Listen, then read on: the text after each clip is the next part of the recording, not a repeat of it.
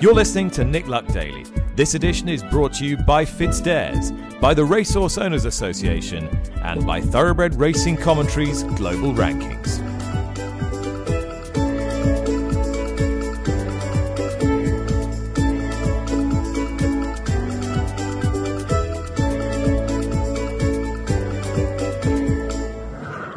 Morning, hello, thank you for listening. It's Monday, the 24th of July. Charlotte Greenway in as he's away this week, and Tom Stanley and I will be deputising. Plenty to bring you today as Lee Mottershead joins me to discuss the latest news around the King George at Ascot this weekend with an update on Hukum from Owen Burrows before reflecting on the weekend racing with Tom Marquand and Ian Jardine. Then Nick was, of course, at the Grade 1 Haskell Stakes in New Jersey on Saturday and has a roundup from there before Nancy Sexton relives her bargain buy that's progeny so nearly went on to Grade 1 glory at the weekend. First, though, as I said, Lee, news yesterday was that William Buick rode Desert Crown in a piece of work, which suggests he'll be replacing Richard Kingscote aboard last year's Derby winner in the King George on Saturday. What do you make of this? I think it's. I don't think, regrettably, Charlotte, it's a surprise that Richard Kingscote isn't set to ride the horse. I mean, we're assuming because William Buick rode the horse in a piece of work on Sunday that William Buick will ride the horse in the King George. As we talk now, we don't know that to be sure. We've had nothing from Connection saying that. Maybe that will come later on today. Um, in terms of the the chronology here, we of course knew that Richard Kingscote wasn't set to ride the horse in the Prince of Wales's Stakes had he been able to run there. Richard the, the guy who'd ridden Desert Crown in his three starts as a two year old and three year old, including, of course, the Derby victory at Epsom, had partnered um, Desert Crown in the Brigadier Gerard Stakes on his return to racing. The horse was five to two on on that occasion and finished a half length second to Hukum. Um, I don't think everyone thought it was the best ride that Richard Kingscote had ever given a horse, but not every ride can be a vintage ride from a jockey. Richard lost the ride then in the Prince of Wales Stakes, but at the time, um, it was suggested that that would be a one-off arrangement and would just relate to Frankie, the Frankie factor at Ascot. Bruce Raymond, representing Saeed Suhail, said, uh, "I spoke to Saeed this morning. He said if Frankie wouldn't be available in the future, which he doubts he will be, then it's Richard's ride. He said he'd look after Richard, but it's a one-off. Maybe then it wasn't a one off. Frankie has to ride Emily Upjohn, probably wants to ride Emily Upjohn in the King George on Saturday. But the fact that Buick partnered the horse on Sunday suggests that Kingscote won't be riding the horse in the King George. I think, Charlotte, as other contributors to this podcast have intimated in recent days, that collectively we would have loved to see Richard Kingscote on Desert Crown. He won the Derby on the horse, for goodness sake. The Sandown ride might not have been the best of his life, but nobody is going to remember Desert Crown for what he did or didn't do in the Brigadier Gerard Stakes. I suppose one of the reasons why I was fearing this might happen is that it isn't the first time that Saeed Suhail, uh, a Dubai businessman, has uh, intervened in the jockey situation. Of course, we had a Ascot before the Prince of Wales's Stakes. But if you actually rewind back the clock 21 years, Kieran Fallon uh, lost the rides on Saeed Suhail's horses after partnering horse for Michael Stoute called Gallant Boy in a race at Goodwood. Um, at the time, Joe Mercer, who was then Saeed Suhail's racing manager, said Kieran won't be riding again for Mr. Suhail. It was just one of those things. The owner was there and was disappointed with the way he rode him. I don't think he'll be associated with any of our horses as from today. Well, the following year, Kieran won the Derby in the colours of Saeed Suhail on Kris Kin. So things change. Um, but it looks as though things won't change quickly enough for Richard Kingscote to ride Desert Crown on Saturday. Uh, I think it's a shame, Charlotte, um, if that does prove to be the case. It is absolutely right that any owner can make any decision he or she wants. They pay the bills. In effect, they are employing the jockey. They can employ the jockey. That is their right. it is equally the right of other people to be critical of those decisions if they choose to be. And I think this is an this is an instance where a lot of people will want to be critical, will feel it's right to be critical of Saeed Suhail. I think it's a disappointing decision. Um, it's not the first time this happened in, in this race. Um, I think back, uh, Charlotte, to um, 1995, Well, I, in some ways I think the most regrettable of all these jocking offs was when Walter Swinburn lost the ride in the King George on Lammtarra early in the week of the race to Frankie Dettori, uh, having won the Derby on the horse in emotional circumstances. Um, this isn't quite like that, but I think it is disappointing. Say owners can have whoever they want on horses, doesn't mean we can't criticise. Looking at the race itself, there's of course been plenty of rain over the weekend.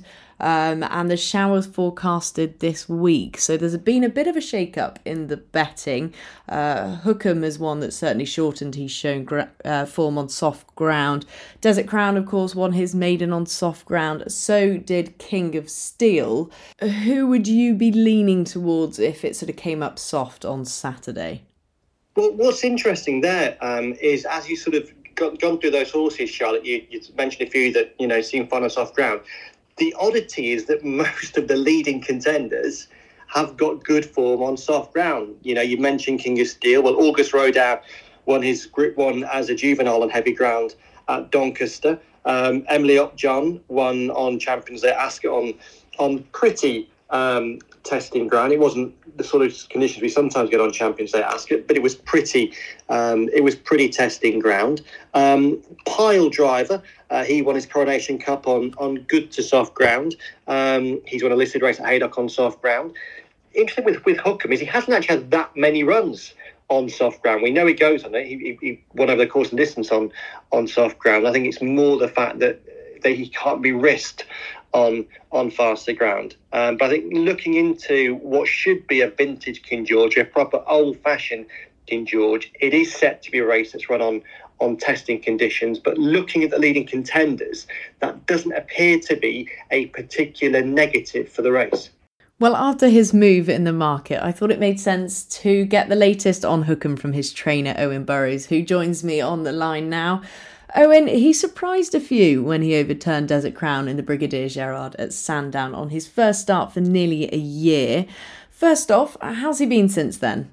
Yeah, we've um, been very pleased with him since. Obviously, a little frustrating that we couldn't run at Royal Ascot, but um, yeah, he, you know, he, he's a pleasure to train. Um, so yeah, it's all gone smoothly. Uh, so yeah, hopefully we'll have no uh, hiccups now over the next few days, and um, yeah, he goes there in good form. And Saturday, it's possible he'll be taking on Desert Crown again. Uh, also, the Epsom Derby 1 2 and August Rodin and King of Steel. Emily Upjohn, she's in there. How do you view the race? Look, it's you know it's uh, it's probably one of the best King Georges there's been for for many a year, isn't it? Um, you know, it's, it's, obviously from our point of view, it's a it's great to be involved in a race like this. Um, so yeah, look, you know, I'm looking forward to it, but it, it, it's it's going to be a, a very strong race, I'm sure. Who would you see as your main danger?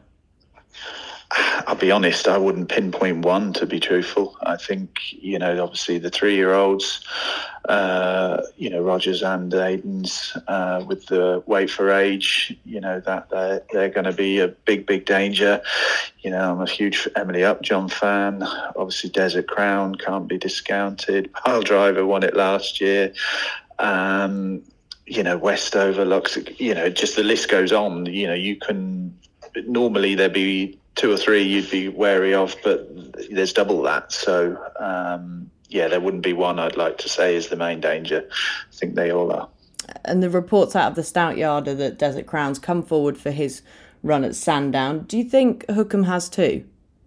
I'd like to think so. Yeah, you know, obviously the pair of them hadn't run for near enough a year, had they? Um, so, yeah, I'd like to think that we would have come forward as well. So, um, yeah, be you know be a good good rematch. But as I say, it's not not just between them two. There's further rain due this week, which looks like it'll suit him better than it'll suit some of the others, and he could well go off favourite. If he does, do you see him as a worthy favourite? look, you know, he, he's a very honest horse who, you know, was impressive in winning the Coronation Cup last year with sort of ease in the ground. Um, I, did, I read that his, his record on soft ground is I think he's four times his three wins, and he was third in the Hardwicke um, a few years back now. But yeah, he, he's obviously shown a preference for a bit of juice in the ground. So, look, if he if he goes off favourite, he goes off favourite. He doesn't know that. Um, so look, yeah, we'll obviously be interesting to see if it goes goes against any of the others. But um, yeah, time will tell. You mentioned his soft ground record. If it came up really soft on the day, would he relish it, or would he just handle it better than some of the others? Uh, look, I think you know he obviously handles it better than the, than a lot of the others, but um, yeah, he, he does seem you know he, his his win at Ascot in the Cumberland Lodge, oh, back in twenty one, I think it was. You know he he. Uh, look, he he was only sort of beating Group Three horses, but he won it six, seven lengths, I think, if I remember rightly. And, you know, that was bottomless that day. It was a very, very wet day. Um, so, yeah, he, get, he gets through it pretty well. And just finally, a horse of yours that I'm sure has made a lot of people's trackers um, is Rowaya after she beat subsequent listed winner Mystic Pearl of William Haggas's at Sandown. Uh, she gave a weight that day. Have you got any plans for her in the sort of immediate future? Yeah, so obviously she was in Saturday at Newbury, but I took her out because we don't feel that she would handle uh, very soft ground. Uh, so there is a there's a race at Goodwood on the first day, um, and actually there's there's there's another one there. I'm not sure what day exactly it is, but uh, so yeah, she could go to Goodwood on the Tuesday. Um, yeah, week week tomorrow. And you like her? Yeah, look, she's she's done everything right. She's a you know nice big scopy filly who obviously is, is, is going the right way and, and the form stacked up there from Sandown last time. Um, so, yeah, we, we, we think she's a nice progressive filly. Well, Owen, best of luck on Saturday. We've got my fingers crossed. And thank you very much for your time this morning. That's great. Thanks, Charlotte. Lee, reflection on the weekend action now, and the main race in Europe this weekend was the Irish Oaks from the Curragh, where odds-on favourite Save the Last Dance got the job done, but wasn't straightforward. Goodness me, no, it, it wasn't straightforward. Um, watching the race, I think you would have given up on on Save the Last Dance halfway up the home straight. Plenty of people did. She traded at 999 to 1 um, during those closing stages. She was being ridden along just to keep up with the the, the pacemaker in those um, first half of, of the race. She never really travelled smoothly. Ultimately, she really engaged top gear. It took a long time for it to happen, um, but she did engage top gear and she flew home to claim Bluestocking in the closing stage and ultimately winning going away. Um, the conditions clearly helped her, as we saw at, at Chester. Um, Save the Last Dance is a filly who revels in the mud. Um, she likes a proper test. That's what she got here. There was no brilliance about the victory, but it was a courageous, gutsy success. Um, she was beaten fair and square in the Oaks on quicker ground, a better filly on that sort of ground beater on that occasion. But on this ground, I think she is clearly a force, albeit she only just got the job done. Um, it'd be interesting to see where they go now.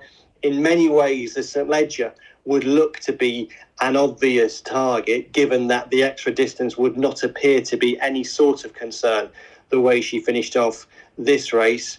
What will be interesting is the extent to which she is always going to be better when she gets softer ground.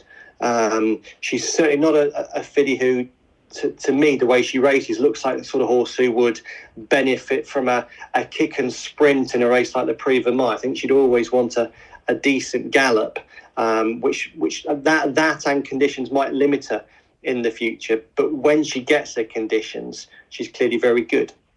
Uh, she is clearly very good, and also so is Ryan Moore. I thought he gave her a fantastic ride, and he had a great a great day on Saturday. Yeah, he did. He did. I mean, in, in some ways, it was. This sounds a perverse thing to say. It was a straightforward ride in the sense that Ryan Moore did all that Ryan Moore could do in the circumstances. He kept pushing, he kept shoving, he kept kicking, he gave a few smacks. You know, he did his job.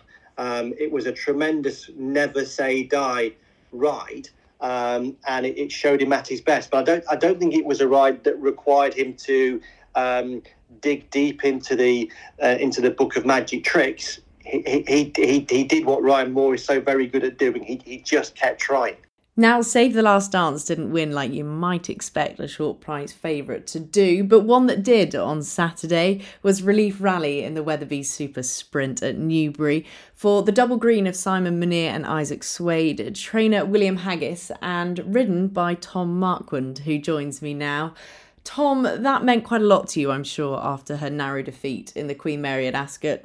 Yeah, it did. Um, like I think it's probably fair to say my heart was my heart's still broken from Ascot, but it's probably got a, a, a, bit of glue patching it back together now after that. Um, you know, she's a she's a really uh, really fun and obviously talented filly, um, and it was just a yeah, it was a tough day at Ascot, but you know she deserved the day like like uh, on Saturday, and um, look, I'm sure this is just the sort of beginning of, of her going on to doing some pretty exciting things, hopefully. And the performance, she must have impressed you the way she went through her race, and especially the way she quickened up towards the end. Yeah, definitely. Um, she's she's always been a filly that's sort of been pretty uh, pretty snappy, and um, you know, I was I was uh, just quite surprised how quickly she went and put the race to bed because I sort of obviously had I had nothing else to take me any further my side, and the, the others, the, the far side of the track, had a probably three or four lengths in hand at one point, and um, you know she had sort of uh, she'd she'd gone and put the race to bed by herself in a matter of strides, which you know is tough to do, and I thought just well, just really really showed her sort of dominance and class to be honest. Yeah. And she, she showed as well that she's a pretty straightforward filly too to, to go it alone late on. Yeah, absolutely. And, and to be fair to her, she's always um, you know, she's always been super straightforward and uh, and a quick learner as well. So it's it's um, it's probably why we all sort of have, have been able to enjoy her so much. Yeah. Trip wise, that was five furlongs on Saturday. Would you see any issues stepping her up to six? No, absolutely not. I, Obviously, William and I spoke straight after, and um, you know she's she's she's blessed with lots of different options. Um, now through the rest of the season with five and six. And um, look, I think going and seeing the line and and hitting it so hard over over five on soft ground, you you know you, you definitely have to think that six should be no problem at all. Um, so yeah, it's uh, it, it, it it certainly leaves the door open for some pretty exciting options. Uh, did the team have a certain option in mind? Um, I know William was was sounding like he was quite keen to go down the Superstar Leo route, um, which uh, obviously was Lowther and um, ending up at the back end of the year going into the Abbaye. So uh, look, I don't know whether that will come to fruition or anything, but um, yeah, it's a, it's a proven path that he's done before, albeit that it was a while ago. But um, yeah, I think he quite enjoyed that. So look, I suppose that that would be if she were to stay five furlongs, and obviously you've got you know he's got races like the Cheveley Park to uh, have his sights on if she's if she's going to pop up to six. So yeah, not um, uh, no no sort of no easy tasks on the horizon for her, but I think she's uh, justified sort of stepping up to having a pop at, at those sorts of races. She certainly looks like she has. And ground wise, would she handle quicker ground? I'm not sure if she's experienced it yet.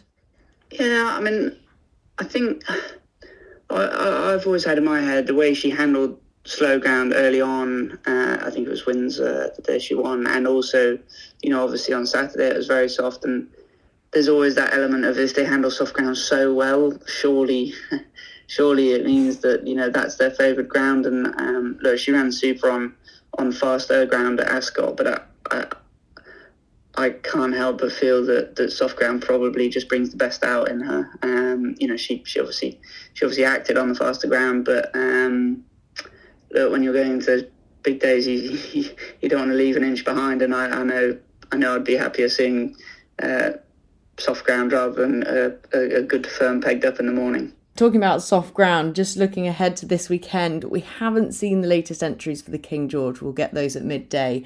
Um, but at the last stage, My Prospero and Hamish were still in. Are either likely to go, do you know? Um, I think currently the plan with um, My Prospero is going to be to go up to York by the sound of it. Um, but I'm, I'm, I'm not sure as of yet. So I think I might be I might be heading up there on Saturday and um, going riding him. And Hamish, I take it he's not heading there either then? Uh, I don't believe so. Um, but that, you know, I'm, I'm sure with rain around, um, it, it, it, it, would leave the door slightly ajar. So, uh, look, I, I, haven't had the conversation, but um, yeah, if it was looking like it was going to be absolutely bottomless ground, I, I you know that would be perfect for him. But whether they decide it's the right race or not, you know, I know he'd be he'd be heading back to a similar target last year, sort of going down the Irish Leger route. So you know they'll be wanting to make sure that every every bullet bullet that's fired with him is uh, is hitting the target. And Tom, I must just ask you before you go. You were, of course, our Huntsman Rider of the Week at Royal Ascot for your ride aboard the Royal Winner Desert Hero. Have you got your suit yet? Uh, I went and got measured, yeah, and it was, um, yeah, obviously fan, fantastic experience to go down there. And uh, look, obviously, Hollie and I wouldn't uh, tend to get too much time to go down into London and do things like that. so, um, yeah, no, it was uh, a, a, a, great experience, and uh, looking forward to seeing the finish article when it's done. Lee, you've just listened to Tom there. A really likable performance, I thought, from his filly.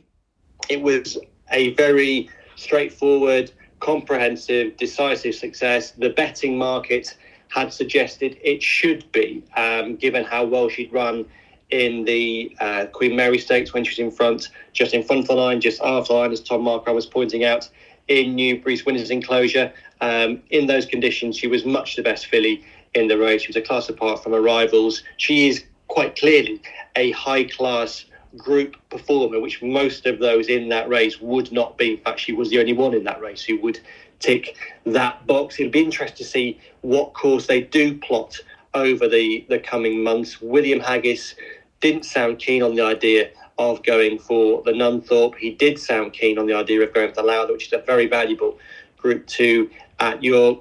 We'll see what sort of ground she gets on that occasion, but she almost certainly would get the sort of testing ground that she enjoys in the Prix de l'Abbaye. William did sound more enthused about that potential target for her going up against the older horses on Arc Day. Uh, Tom Marquand, of course, couldn't ride the horse on that occasion because of the likely weight she would have. But the uh, the possibility was raised that perhaps his wife, Hollie Doyle, could come in for the ride, as she did last year winning the the Abbaye on the Platinum Queen and that would be a nice story for sure. Um, but uh, you know, I thought I'd I'd have been tempted if she was mine. I think to go for the Cheveley Park. It's obviously another Group One as the Abbaye is, but the two-year-old fillies they haven't really stamped. There hasn't one hasn't stamped themselves as the ultimate. I don't think so far this season. No, I think it's pretty early doors, isn't it? We we still not really got to the stage yet when we've seen many of the uh, the smarter fillies at seven furlongs plus um, by nature of the time of the year, what we've seen a lot of is the sprint juvenile so far. We haven't yet really seen, I don't think, if you like, a, a filly equivalent to City of Troy this season. I'm not sure we will see an equivalent to City of Troy this season. But yeah, I think, I think so far, um, what we've seen from the, the juvenile filly, it's been grand, but I suspect there are many more good ones still waiting to come out. And it's not often at this time of the year we talk about jump racing on the podcast, but I'm not sure we can ignore it after Harry Cobden's ride on Born Famous in the summer plate at Market Rasen on Saturday. Lee, that was pretty remarkable from him, didn't you think? Yeah, it was. It was um, an extraordinary performance, really. Again, a bit like Save the Last Dance. If you were a punter who had backed the favourite in this Unibet summer plate, you would not have been hopeful, particularly as they were going past the stands at the end of their first full circuit when Born Famous appeared to be detached from every other runner in the race by around eight, nine, ten lengths. You really couldn't have fancied her at that point. But it, in some ways, it was a different sort of ride to the one Ryan Moore gave the Last Dance. With her, he just kept stoking, stoking, stoking the fire, and she responded to all his urgings. Harry Cobden um, was actually very patient on Born Famous. Even though she was detached, at no point did it ever seem as though he was giving her the, the kitchen sink treatment. Um, it was a ride that had lots of finesse about it. Um, and the way he, he, he seemed confident that she would get into the race, I thought was was tremendously impressive. Other people have have remarked how well Harry Cobden is riding at the moment. Harry Cobden always rides well. He's a superb jockey. He's a long way behind Sean Bowen in the Jockeys Championship, but he, he's someone that you would hope can can mount a challenge because he would be a very worthy challenger for that. I thought what was interesting as well, um, Charlotte, bear in mind the wider debate we often have around the the whipping in the sport, is that despite the way Born Famous was so far behind and she only got going in really in, the final, I suppose, five, six furlongs or so. The whip was only used three times on her to win that race. Um, so it just shows you what you what you what you can do while remaining well within the rules. I know I'd ridden her off pretty early in the race, and I thought I'd see if her trainer Ian Jardine felt the same way watching it on Saturday. So I put a call into him this morning, but first off, I asked how he'd come about this mare, who only had her first start for him at the end of April this year. Um, well, it's through a friend in Ireland. Um, there's uh, a lady we, we've had a few horses off. She actually trains a girl called uh, Claire Connell. She's uh, she's sent a horse across, and uh, you know we we've got some someone Elisa, and uh, you know we, we, we her a run at Perth, and uh, she duly obliged. So I didn't realise she would progress on to be as uh, as high up in the handicap as this, but um, no, it was it was a great result the weekend. Yeah, so from from what she'd been showing you at home, did she just keep surprising you when she kept winning?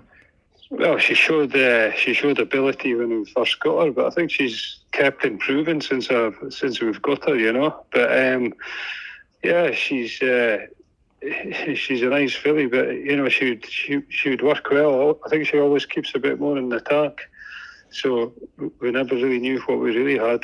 And the summer plate obviously is the big jumps race of the summer. It's a valuable pot. At what point did you think you might be able to sneak into the race? After our Perth win, um, we made the entry on the Monday, and uh, you know, sort of halfway through the week, we, we thought she might have a chance of getting in. And the day before, on decks, we were speaking to Harry Cobden's agent, and uh, he was saying, "Oh no, you'll, it looks like you'll get a run." So she got in at the bottom end of the handicap, which was great, you know. So yeah, I think it worked out well. Um, when the when the soft ground came, and uh, we ended up with bottom weight. Uh, and, and, you mentioned Harry Cobden there. I must admit, I'd written her off. I think shortly after the flag fall, um, but he was very cool on her. Never panicked. Um, you know, she got a bit of drift and just started to pick them off slowly. You know, the final sort of three quarters of a mile, and ultimately won well. Were you worried at all throughout the race? Uh, well, yeah, I, I, spoke to Harry in the uh, sort of late morning, and uh, you know before that I was uh, Conor O'Farrell that rides most of my jumpers. He was in, he's injured at the moment, but he came in for a for uh, a cup of tea and a bit of breakfast on Saturday morning. So I says to him, "What do you think?" And he says, "Oh, it's all about just getting her in a nice rhythm." So, you know, obviously up in grade and. Uh, you know, they, they go a far stronger gallop than, than sort of what she's been running in. So, you know, I was kind of thinking, I wonder if she is able to lie up early on. I knew they would go quick. So we sort of uh, uh, uh, mentioned to Harry to, to line her up second row down the inside. But, um, you know, she was she was outpaced for the majority of the race, went off quick. And, uh, she, you know, of course I was a bit worried uh, when she was detached but I could see she was dossing and wasn't doing much. But uh, you know, so at the end of the back straight, when I seen her creeping into the race and the leaders were coming back there, I thought, oh, she'll have a right chance here, swinging, swinging for home. I thought she will stay. So and she had no weight on her back. So it, it wasn't until that stage I really thought she would have a, a good chance, you know.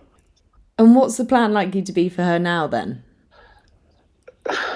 I don't know. We've we've just got her back, and you know we've just let let the weekend sink in, and uh, you know we've uh, we've not got any immediate plans, but I guess she'd be all right in some of these nationals, uh, you know. But it's uh, you know the, they're usually in the spring of the year, aren't they? The Scottish national and things like that, Welsh nationals and what have you. So, or well, rather the Welsh nationals in in Christmassy time, isn't it? So, yeah.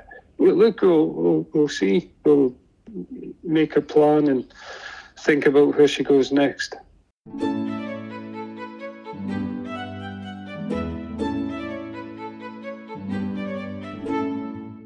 Off to America now, and an update from Nick on his trip to New Jersey. Hi, Charlotte. Yeah, got back last night from Monmouth Park, New Jersey, having covered the Haskell for NBC. I've covered this event several times. This was comfortably the most enjoyable, both in terms of the caliber of the race, what it promised for the rest of the season, and in terms of the atmosphere of the race day itself.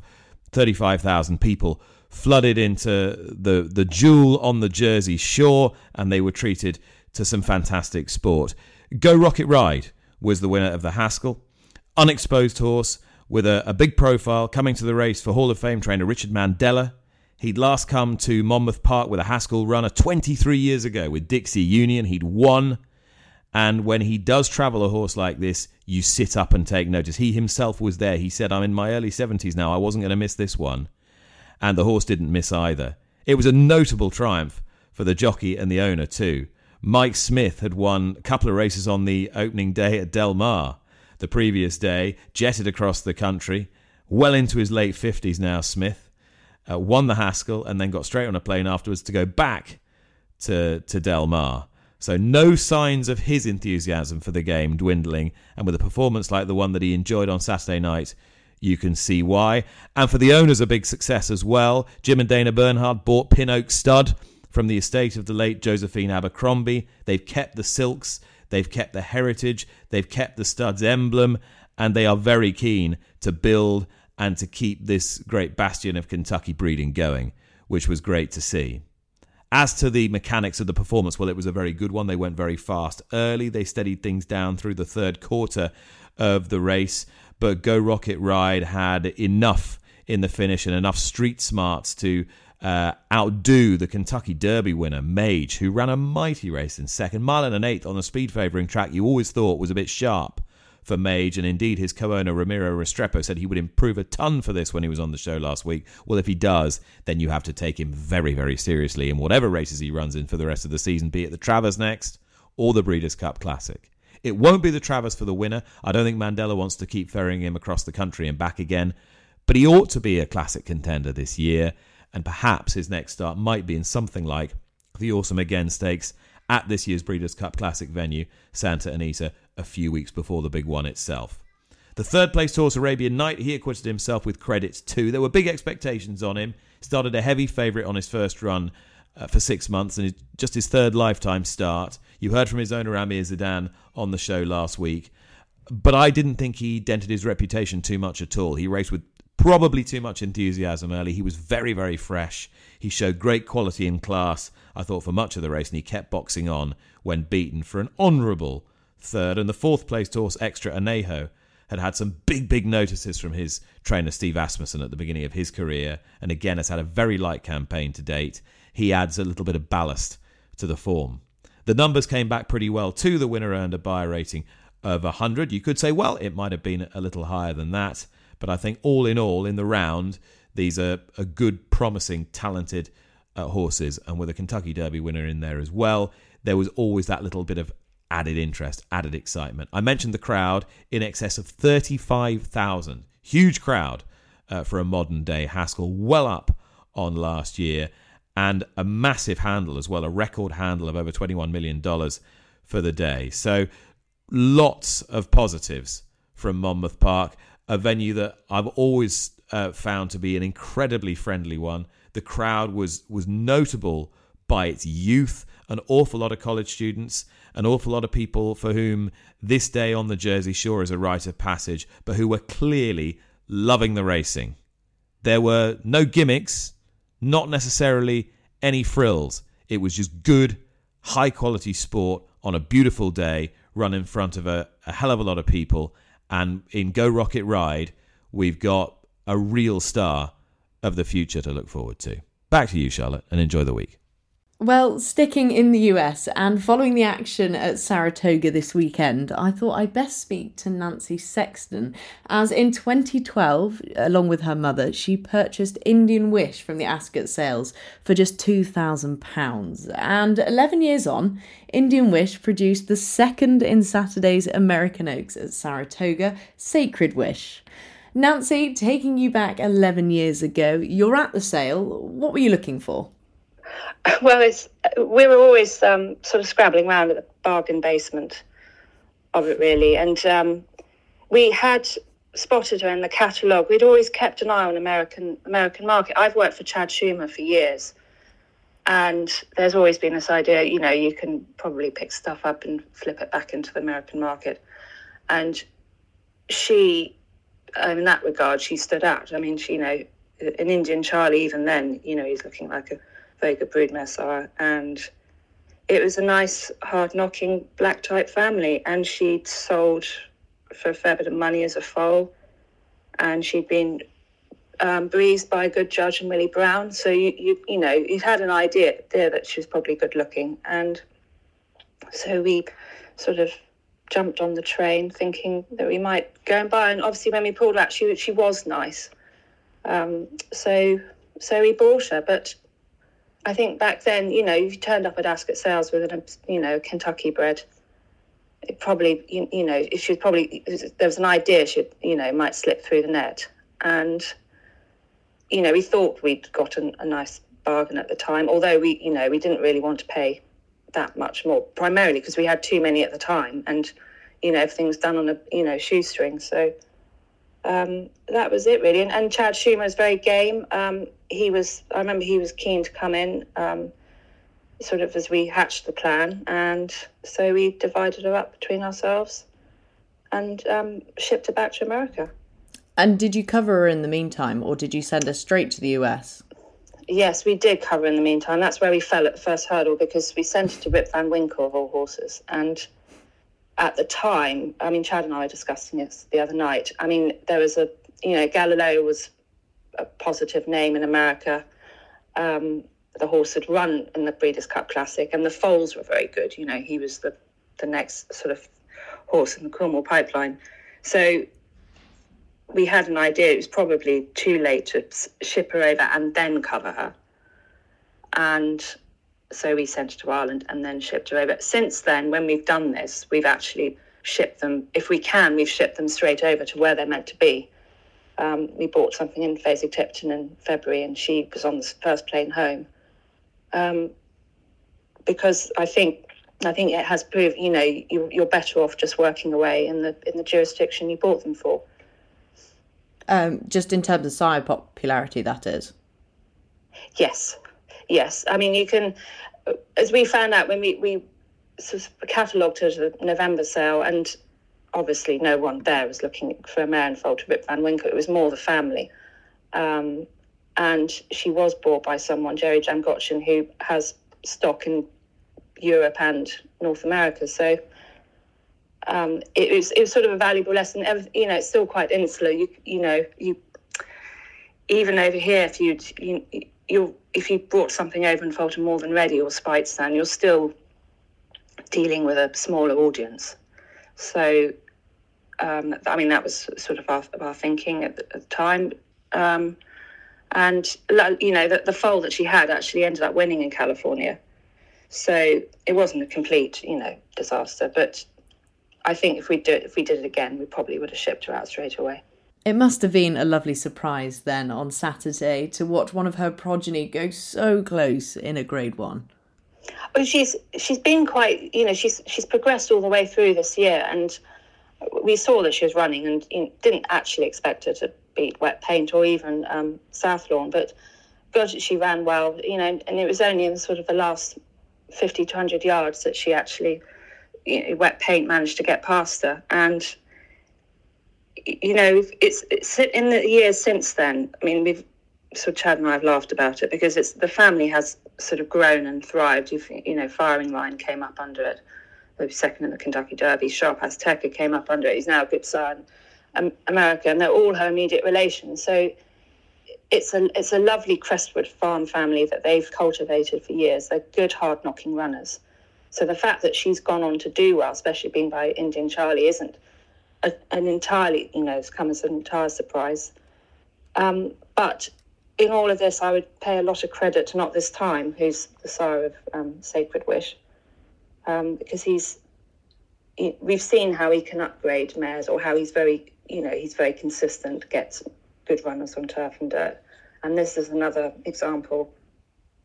You know, I think this filly was bred when he stood for 12 grand.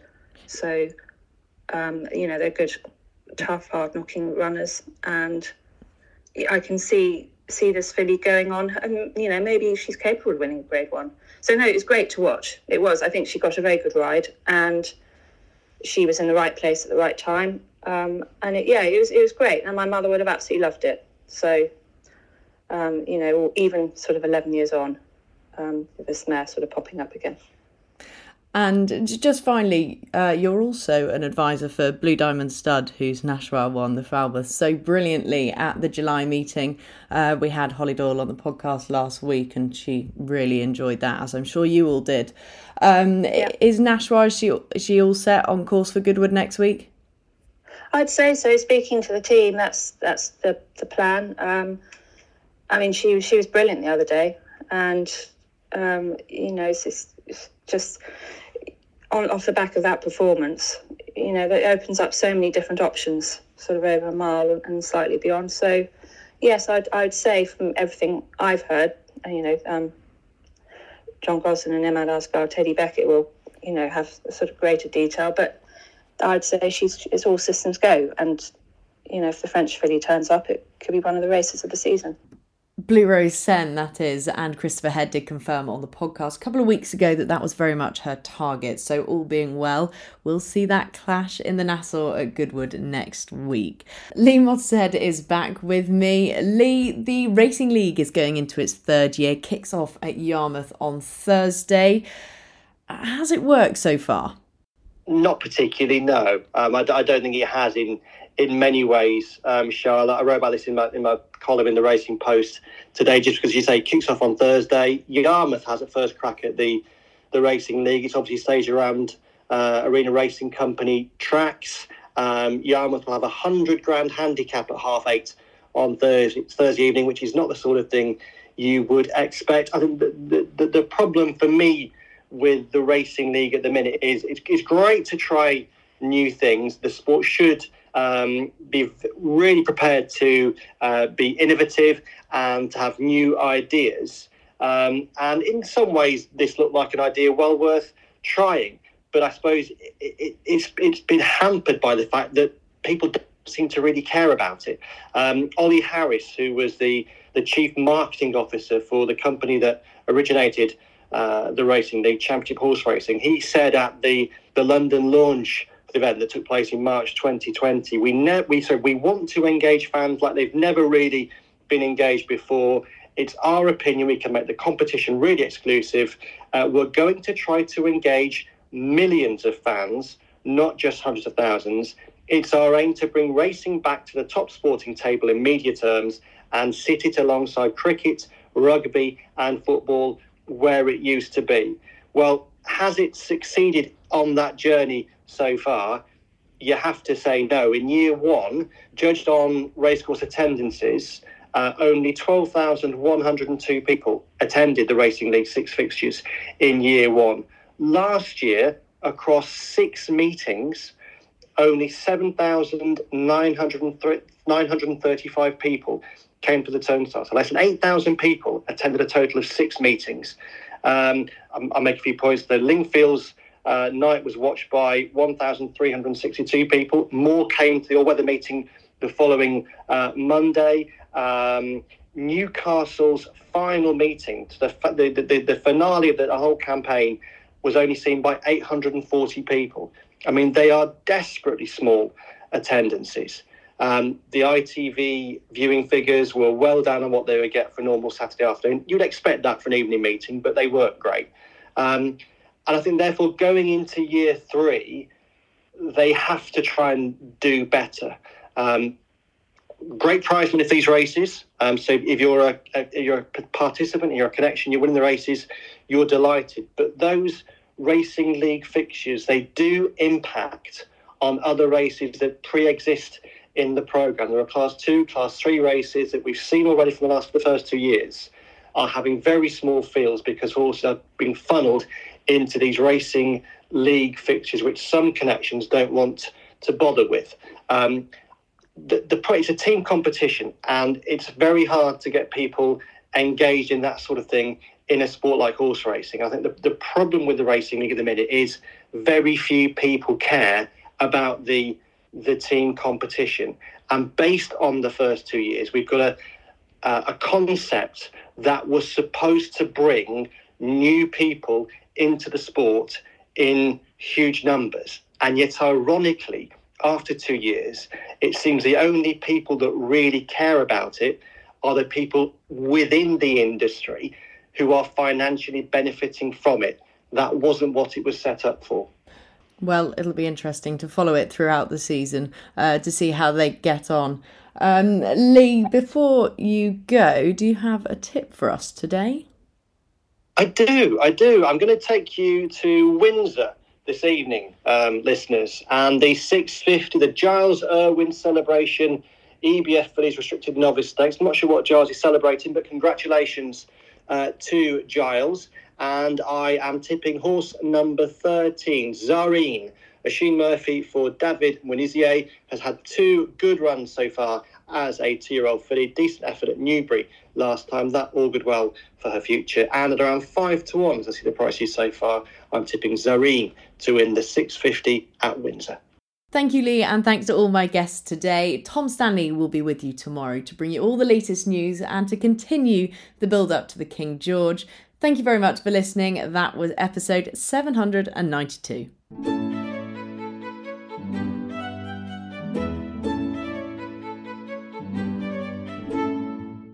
You've been listening to Nick Luck Daily, brought to you in association with FitzDares, the Racehorse Owners Association, and Thoroughbred Racing Commentary.